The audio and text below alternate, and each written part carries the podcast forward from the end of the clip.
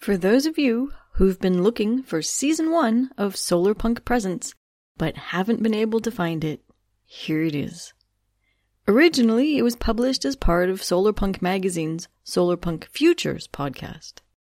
We're reposting our episodes on our site to make them easier for you to listen to if you didn't catch them the first time. We hope you enjoy them. Also, don't forget to support us by spreading the word about Solarpunk Presents, writing us a review, or subscribing to our Patreon at patreon.com backslash solarpunkpresents.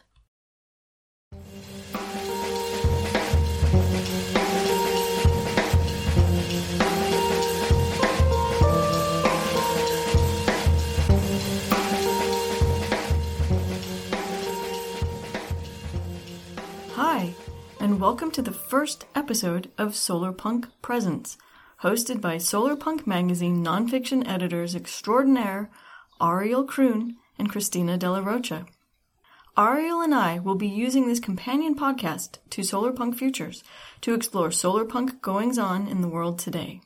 We'll be interviewing all sorts of interesting people who are doing work in the here and now that will help us get to a solarpunk future. And we'll be talking to each other about the visions of a sustainable, equitable future integral to solarpunk and about issues we're curious about within the movement or genre or whatever it is you want to call solarpunk. We're kicking off the series with exactly one of these discussions on the topic of what I like to call must solarpunk should. Because solarpunk is a thing, part genre, part lifestyle, part vision of the future, part movement, part philosophy, and part aesthetic that is anti authoritarian. But one of its core founding documents aimed for the creation of a manifesto. So we have a bit of a contradiction here. How can you have an anti authoritarian movement comprised of people who feel the need to tell other people what to do? So here's the discussion Ariel and I had. All right, let's get started. So, this first episode is a conversation between you, Christina, and I, Ariel. And I'm really looking forward to having this conversation with you because this is a topic that we have kind of been discussing for a while now. And I have thoughts on this, and so do you. And so, yeah, uh, let's let's just dive right into it. Uh, just so you know, this is my voice, Ariel. and Christina. And this is my voice, Christina. Yay! okay, so today's episode is going to be a little bit different um, because we're here together, well, virtually together, and we're going to discuss the question that's been at the back of both of our minds for a while. And that question is Must solar punk should? And let's unpack that. So I think you wanted me to start by explaining what I mean by must solar punk should. Yeah, please, um, if you could. So I see solar punk as a colorful beast, covered in glittering facets of all shapes and sizes that it has picked up from all over the world, from all sorts of people and all sorts of cultures, and incorporated into itself as it evolves. That's so it seems beautiful, to me, beautiful thing. Sorry, just oh, I mean, just wanted to interrupt. but that's that's solar punk, right? So it seems to me that in addition to striving to imagine and bring about a more equitable, more just, more economically and ecologically sustainable future for humankind and the earth, several of the key features of solar punk are receptiveness and an open mind. Also respect for other people and a willingness to listen to other points of view. So while yes, some things are completely beyond the pale, Solarpunk is not going to be having discussions over the potential merits of racism or sexism, for instance, but there are a lot of gray areas worth discussing because not everyone who believes in solarpunk agrees that these things are wrong. And for instance, right. really hot button topics like mm-hmm. Web3, cryptocurrencies, NFTs, and nuclear power, none of which I am endorsing by saying this, Right. But it's weird to see discussions about these things getting loudly and aggressively shut down by a mob of self appointed solar punk police who seem to think there's only one answer allowed in the world of solar punk, and it's the one they've chosen. But I have my own mind, and I'd like to hear both sides of some of these issues and make my own decision. Part two of my answer to mm. what I mean by the question, must solar punk should, is that as one of the nonfiction editors at Solar Punk magazine, I've been surprised by the number of nonfiction submissions that have been theme and variation on solar punk should do this or solar punk must be that. Oh my gosh, me this too. confuses me. I think it probably confuses you too, Ariel. Yes. Because yeah, why would we want to rigidly define rules for a genre and movement whose strength is its fluidity and ability to evolve and provide us with an ever progressing vision of a future we'd like to live in? Right. I mean, it's important to have opinions, but having an opinion isn't the same thing as laying down rules that people have to bend to to belong in a movement that rejects both authority and forcing people to do things. So I guess by must solar punk should, I am asking how we keep solar punk true to its ideals without laying down steadfast rules that choke off avenues of exploration that may or may not be important to its evolution. I mean, you don't know until you've explored them speaking for myself, rather than having people lay down strict rules about specific things for solar punk, I'd much rather see people expending their mental energy fostering discussions about things they think would be good for solar punk to do. That to me is also the exciting part about science fiction in general and solar punk in particular. Mm-hmm. This possibility to explore the good, the bad, and the ugly of new technologies, discoveries, and social developments. Yes. This includes figuring out how we could bring the good ones about and what avenues and opportunities, good and bad, they would open up for people. Because people find shortcuts, hacks, loopholes, and ways to exploit things that result in all sorts of unintended consequences. This, in addition to fostering hope and giving us an attainable vision of a wonderful future, is one of Solarpunk's greatest potential gifts to the world and a good part of the fun of reading and writing Solarpunk. But shutting down discussions that people are interested in having and having rigid rules is not how we go about doing this. Yeah, I totally agree. I totally agree. Uh, so I think that gives me and hopefully our listeners a better idea of where you're coming from with this idea of must solar punk should. So I and I, I want to say I'm I'm right along with you, especially on the note of being a nonfiction editor and getting a lot of I guess you would call them manifestos that say solar punk yeah, that's is Yes, they, they say solar punk it. is is this this this and this thing, and it's like, well, but is it? You know, like that might be your experience of solar punk, and that's valid.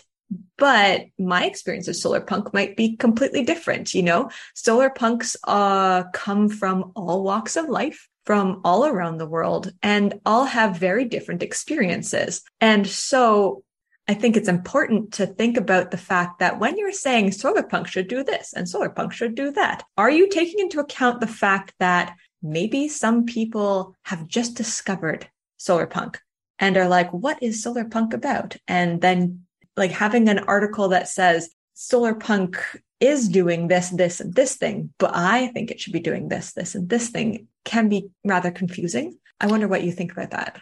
Well, and alienating. I mean, to mm. me, solar punk is inclusive. And when you say you have to believe in this and you can't engage in any of these things, then and then you start to turn off a lot of people who could help you bring about a better future and who could give new ideas to you. So I mean, I think being too rigid is a bad thing. And and also to me it just it seems very not very solar punk to be saying you can't do that.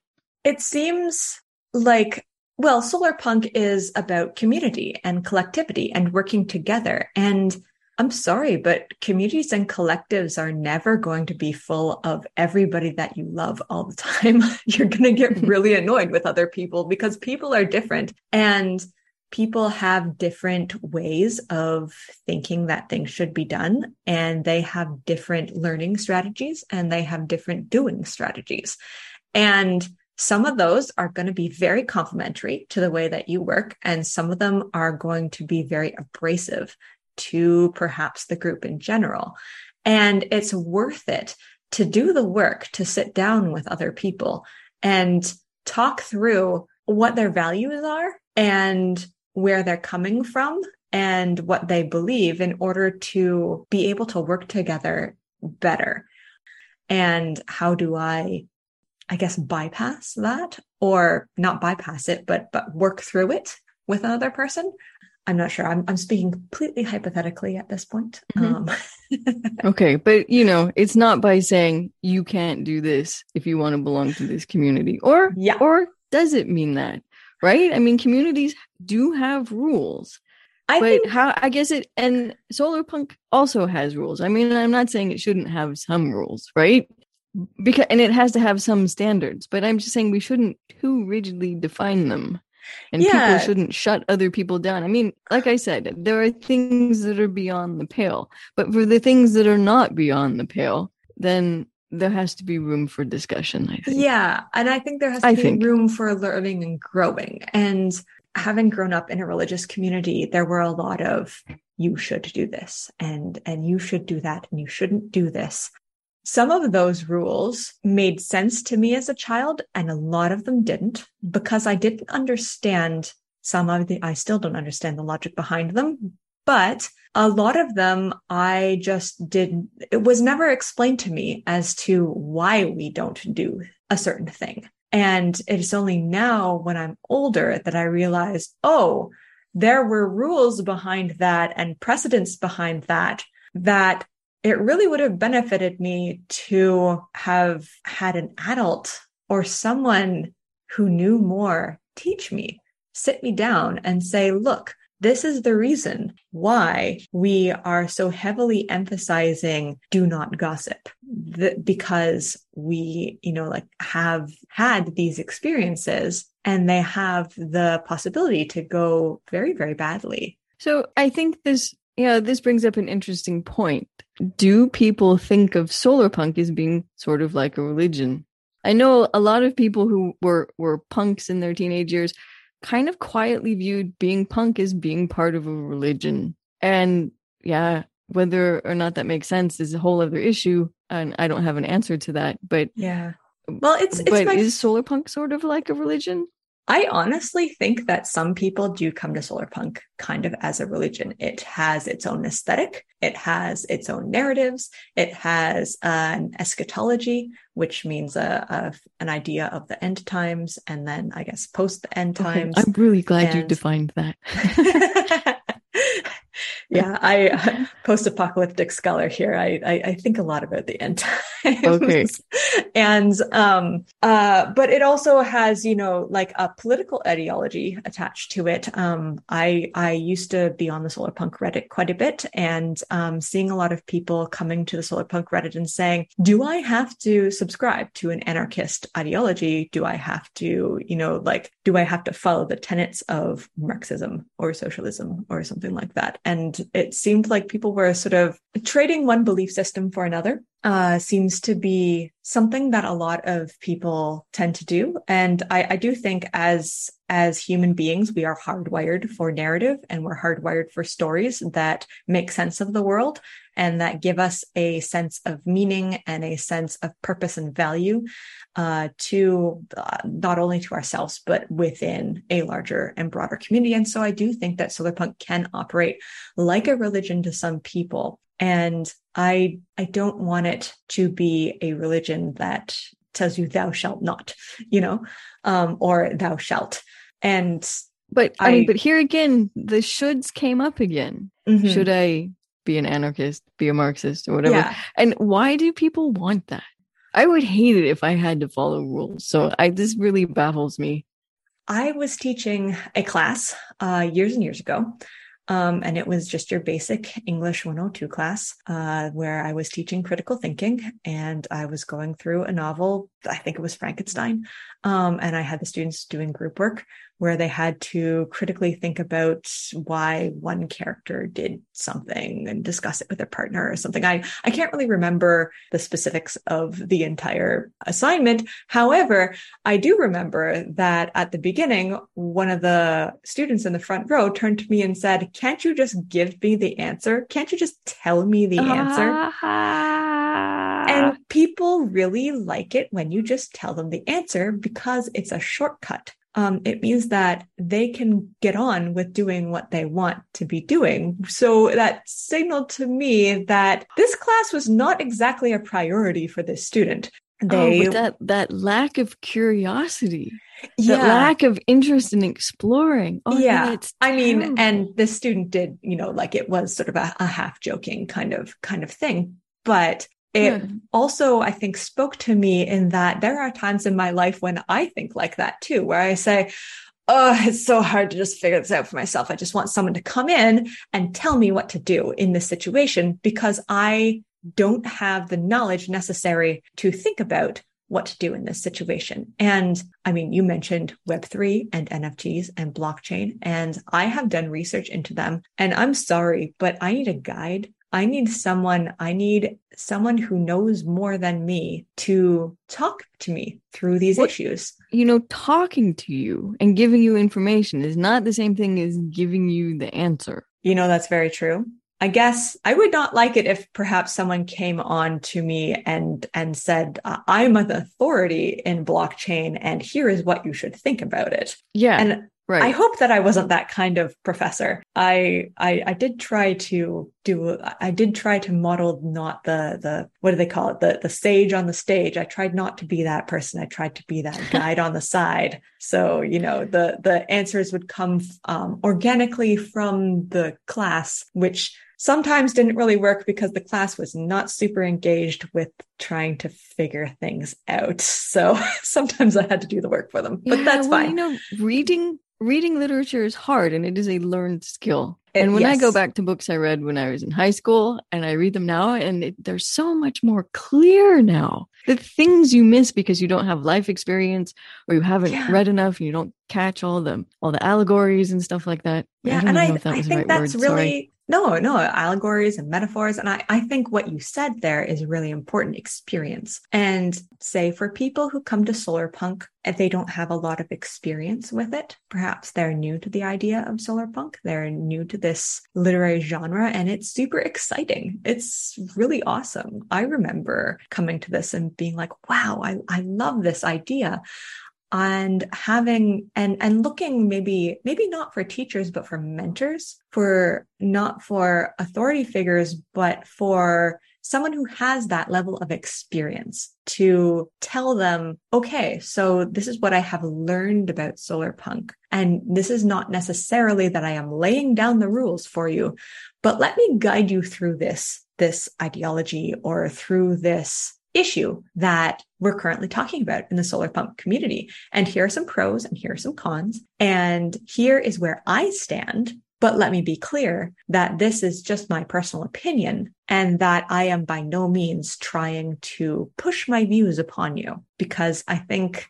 yeah. pushing your views on another person is uh, the first step towards a weird authoritarian fascism that yeah. I'm not okay with. well, yeah, and what wouldn't be solar punk? No, no. Uh, but you know, I think it's it's important to realize that a lot of people really like having that authoritarian fascist sort of thing well, uh, to guide them, especially when they're new to something. When you're new and you're confused and everything seems to be coming at you, it's helpful to have someone say, here are the very clear rules that you need to follow to get through this issue. And you don't need to think about anything else. You don't need to muddy the waters. You can just do this and then go back to dealing with whatever is happening in your own life apart from this ideology. And you don't have to expend so much mental energy on it. And I understand that. And it's really Oh, I mean, like it's it's really really attractive to not huh, have to okay. do the work. That is just a that is just completely mysterious to me. That I would have a fit. I would really have a fit. That's my idea of hell. I long for that. And I, okay. I realize that that is very dangerous, but it gives me a certain uh, understanding of maybe where some people are coming from when they are longing for that. I only have that knee jerk anti authoritarianism after I've sort of sat down and thought about it and said, Hey, I don't really like the way that this is going. Or somebody well, else has said, Hey, this is kind of fishy, don't you think? And then so, I will say, Yes, yes, it is. okay, I'm looking again, I'm looking at it as an outsider because I don't work this way. But I can see that this is one of mankind's superpowers because this helps you organize into groups of people who get an amazing amount of stuff done and have an amazing amount of power. Right. So it's on one level, it's a neutral thing. Having people who are willing to uh, play by the rules doesn't it's not quite what I'm trying to say here, but but to just accept the rules and join with everyone else and do what someone tells them.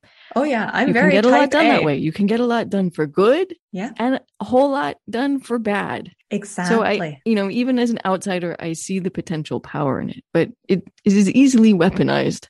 Yes, yes, it is easily weaponized, and it it behooves one to really think about why you are doing this type of thing. I'm I'm very type A, and so it comes naturally to me to make lists and to tell people what to do.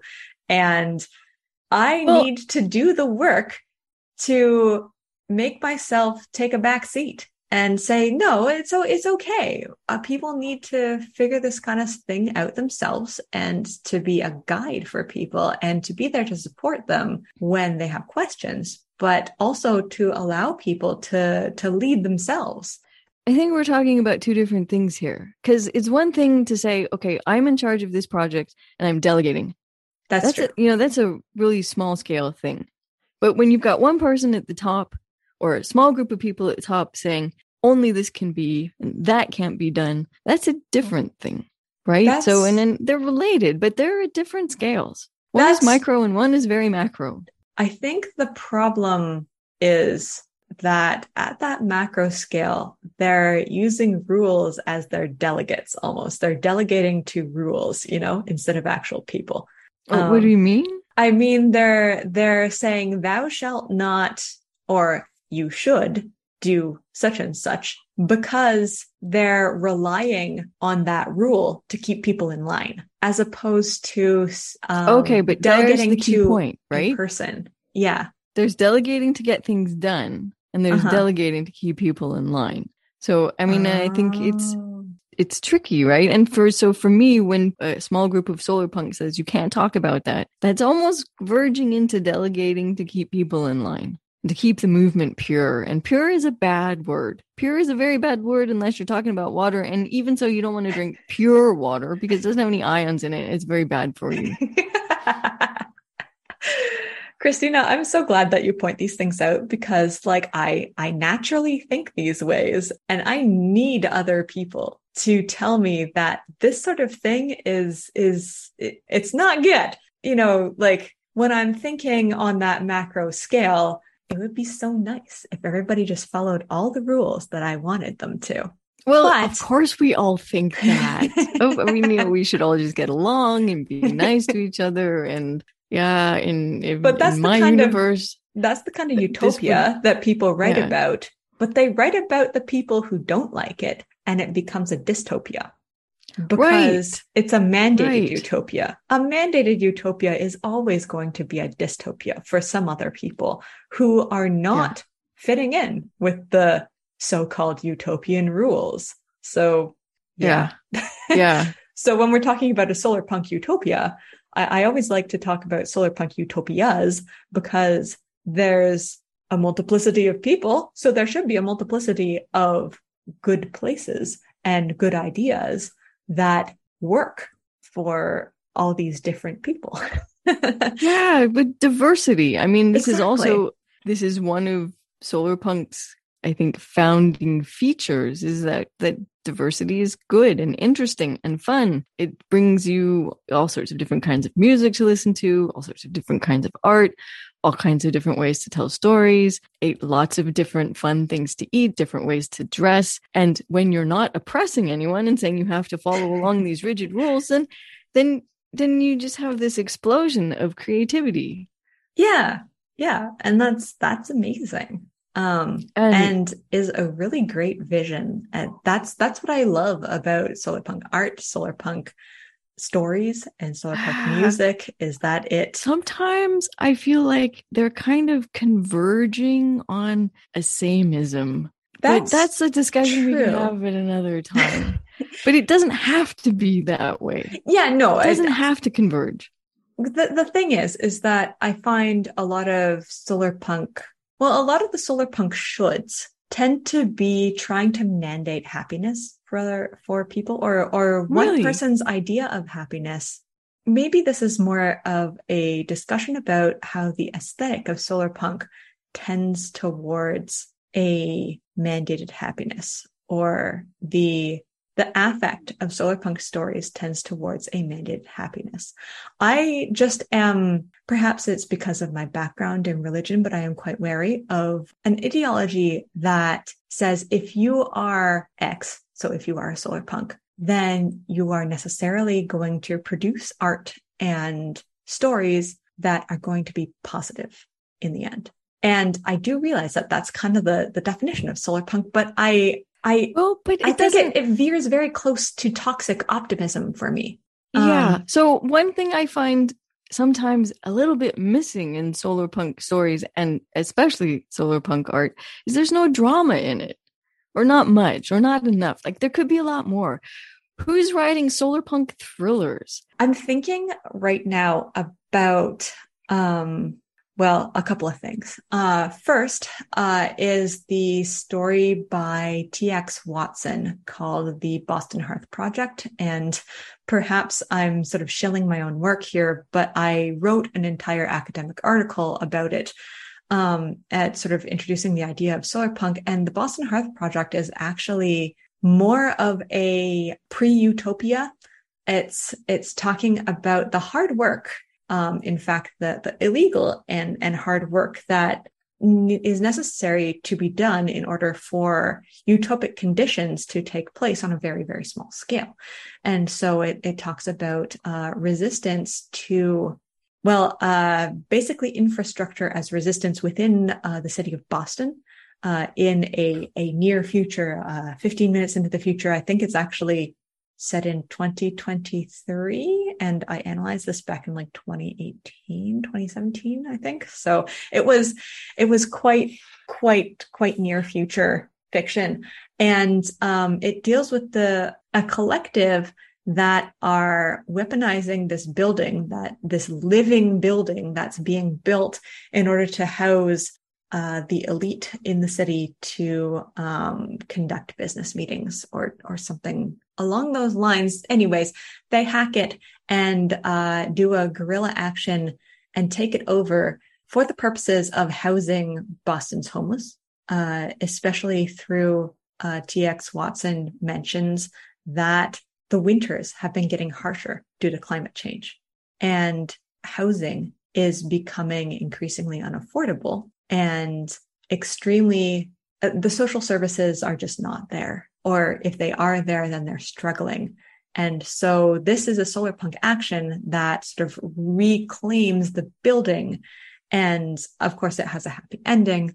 Um, but the entire story itself is one of struggle and it's one Mhm. of looking at injustice and saying hey we're going to do something about this injustice Mhm. and I found that very, very inspiring because it's not so much set within a utopia, but it's looking forward to utopic conditions. It's Mhm. um, enacting utopia in a, at a very small scale, but making a huge difference in the lives of people sort of right here and now and not waiting for some utopia to just kind of magically arrive, which Mhm.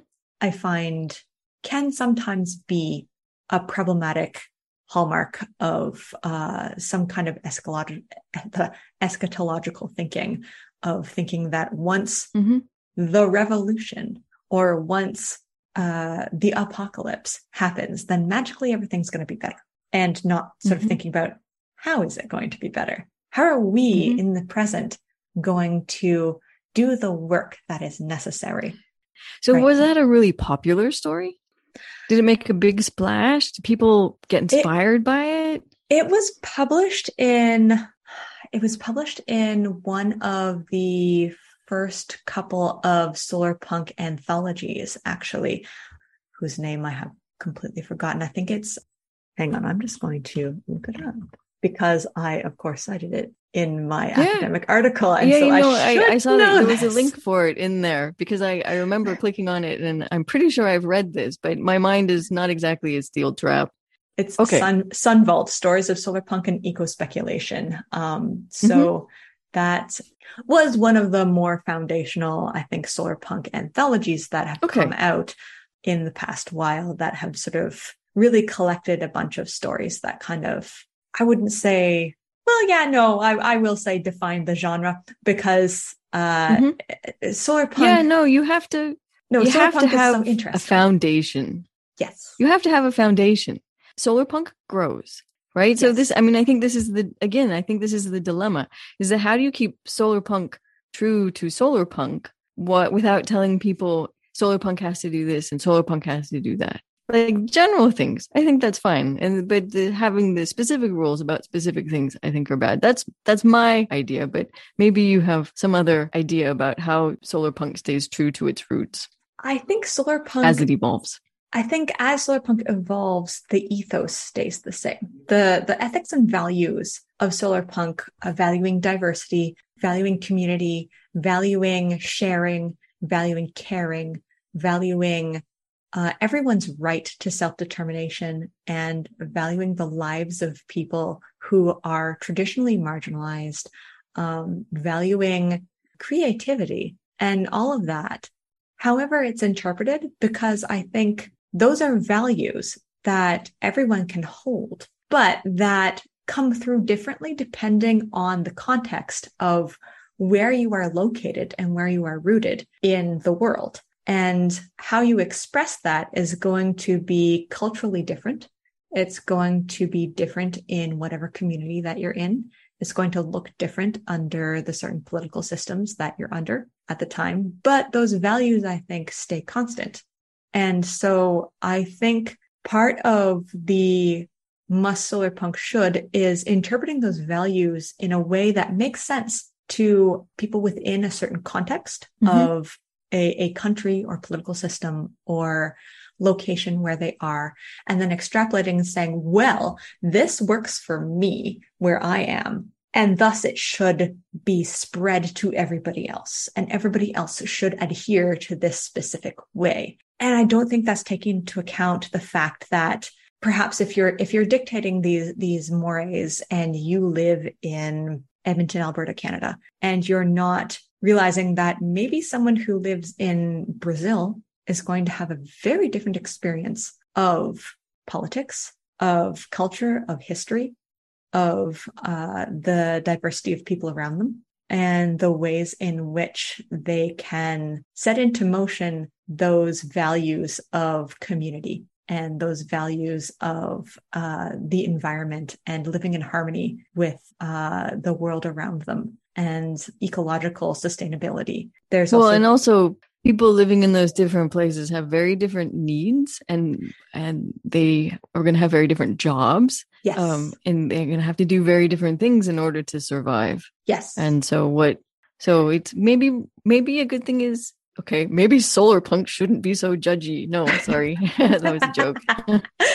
you're doing another must solar punk should there. You're you're you're yeah, exactly. Us, Christina. yeah, bad, bad me. I'll slap myself on the wrist here.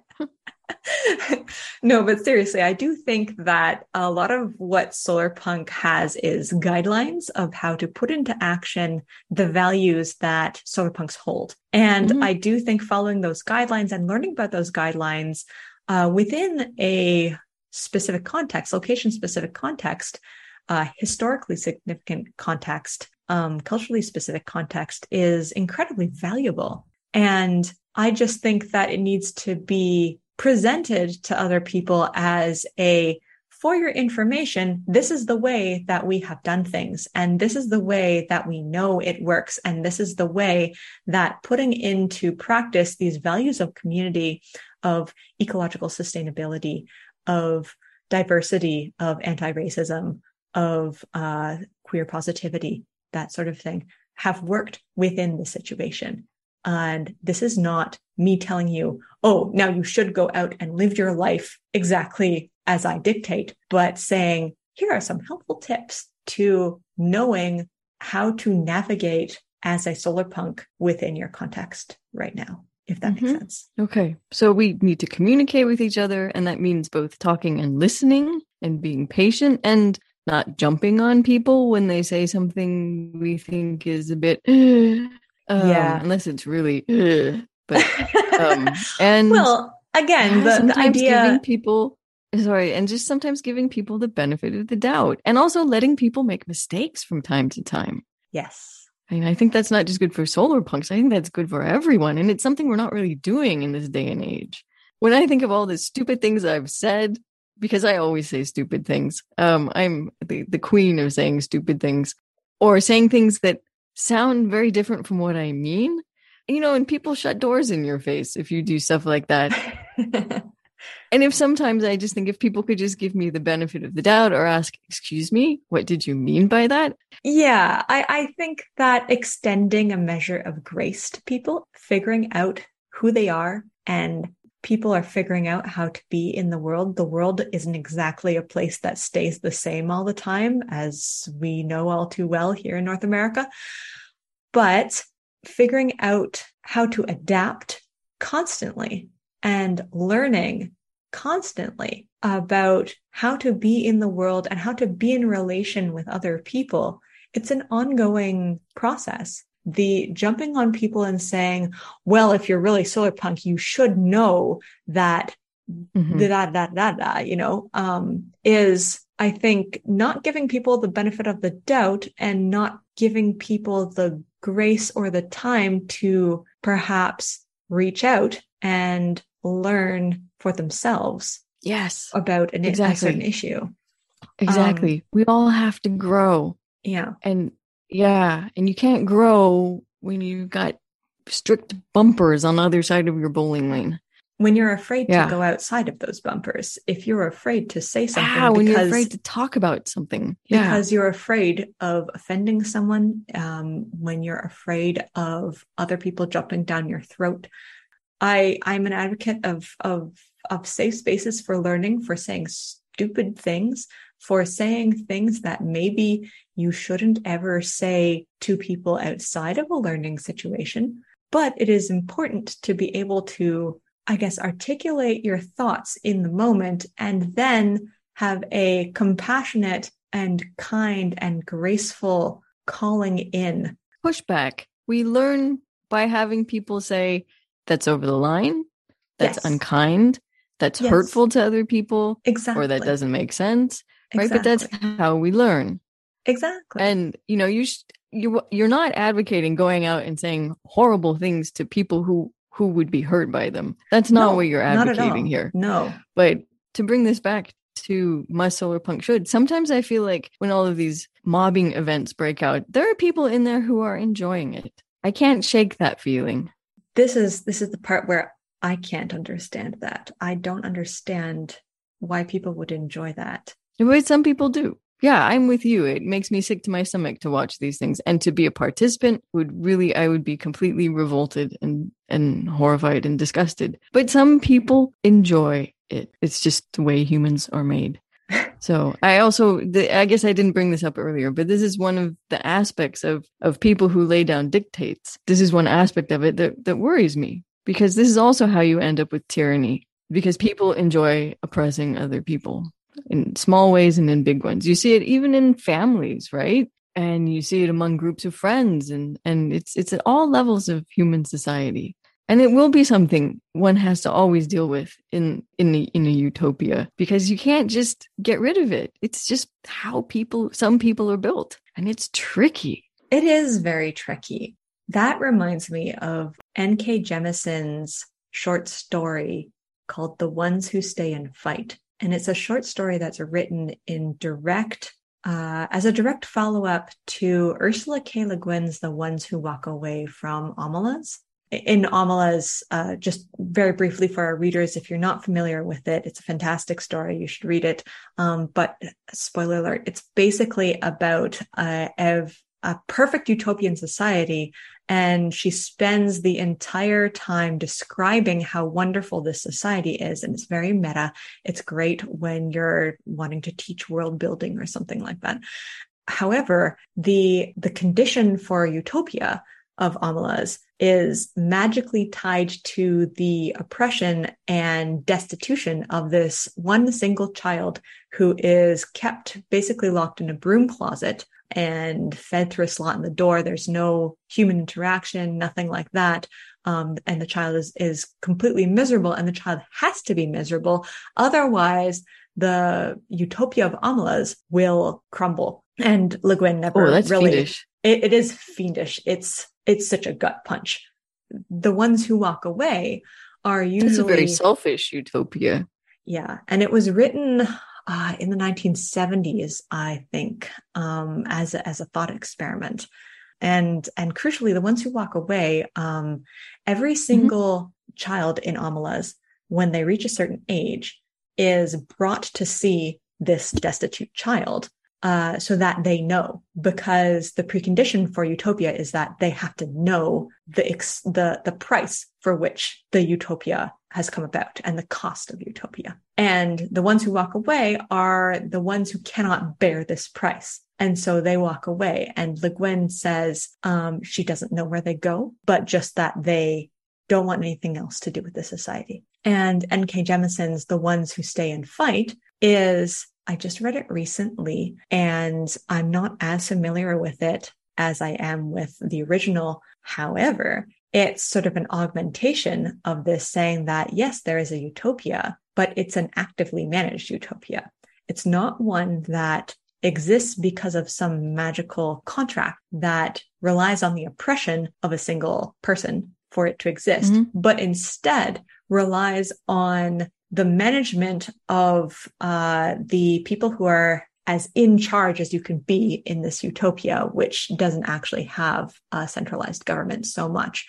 And they're they're basically social workers um, who, whenever there is a conflict within this utopia, take uh, the person aside and um, have that conversation of calling them in and saying, "Hey, here are some of the issues with what you've what you've said or what you've done. That here are some of the choices in front of you." And I'm, I'm not going to I'm not going to spoil this one. yeah, yeah. You're going to have to read it yourself. Okay, no. but it it directly contrasts itself with Omelas by saying that you mm-hmm. know it's not a it's it is not like the lazy utopia of Omelas. It's the the the ones who walk mm-hmm. away in this story, they don't walk away. They become part of this social worker force and mm-hmm. they uh, mm-hmm. become part of the people who manage this utopia and who say, I cannot bear the preconditions for utopia mm-hmm. that rely on an oppressed person, an oppressed class, an oppressed mm-hmm. group of people to make it so that utopia exists. I'm going to try and work our way through this. And I find that much more realistic and mm-hmm. much more solar punk, honestly. Yes.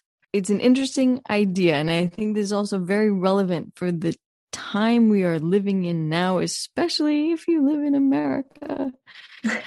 um, is that you have to actually actively work on your uh, what's the right word? Your social system your political system. You have to you have to always you know maybe fight isn't the right word but maybe fight is the right word. And i think this is an interesting role for solar punk is it, it can also be used to build structures and and maintain them for living in a in a in a better world that has solved so many of the horrible problems that that the horrible systemic problems um, yeah. that we've run into or maybe not even run to men have always been there.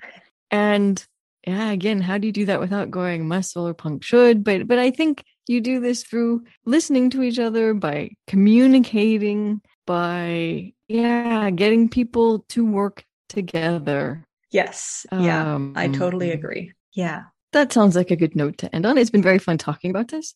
We definitely yeah. could keep going for hours, but we we won't. we won't yeah. We'll we'll be kinder to uh, our listeners and uh, maybe, uh, maybe so i guess we should now. say thank you for thank you for listening. Thank you for bearing with us. I yeah. hope you enjoyed it. I hope you have stuff to think about. I hope you have things that you went yes and things you went oh no. Um otherwise we failed. And that's a wrap for our first ever episode I hope that you found the discussion interesting, informative, and, and not too infuriating.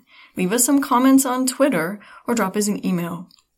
In closing, thank you for listening to Solarpunk Presents, a series embedded within the Solarpunk Futures podcast, written, hosted, and produced by Christina De La Rocha and Ariel Kroon. This podcast is a part of Solarpunk Magazine, which is published by Android Press, which is located on Kalapuya Ilihi, the traditional indigenous homeland of the Kalapuya people. Today, descendants are citizens of the Confederated Tribes of Grand Ronde Community of Oregon and the Confederated Tribes of the Siletz Indians of Oregon. The opening and closing music for Solarpunk Presents is Water Cooler Gang by Monkey Warhol and is available for use under the Creative Commons Attribution 4.0 International License. So, thank you again for listening, and until the next episode, stay solar punk.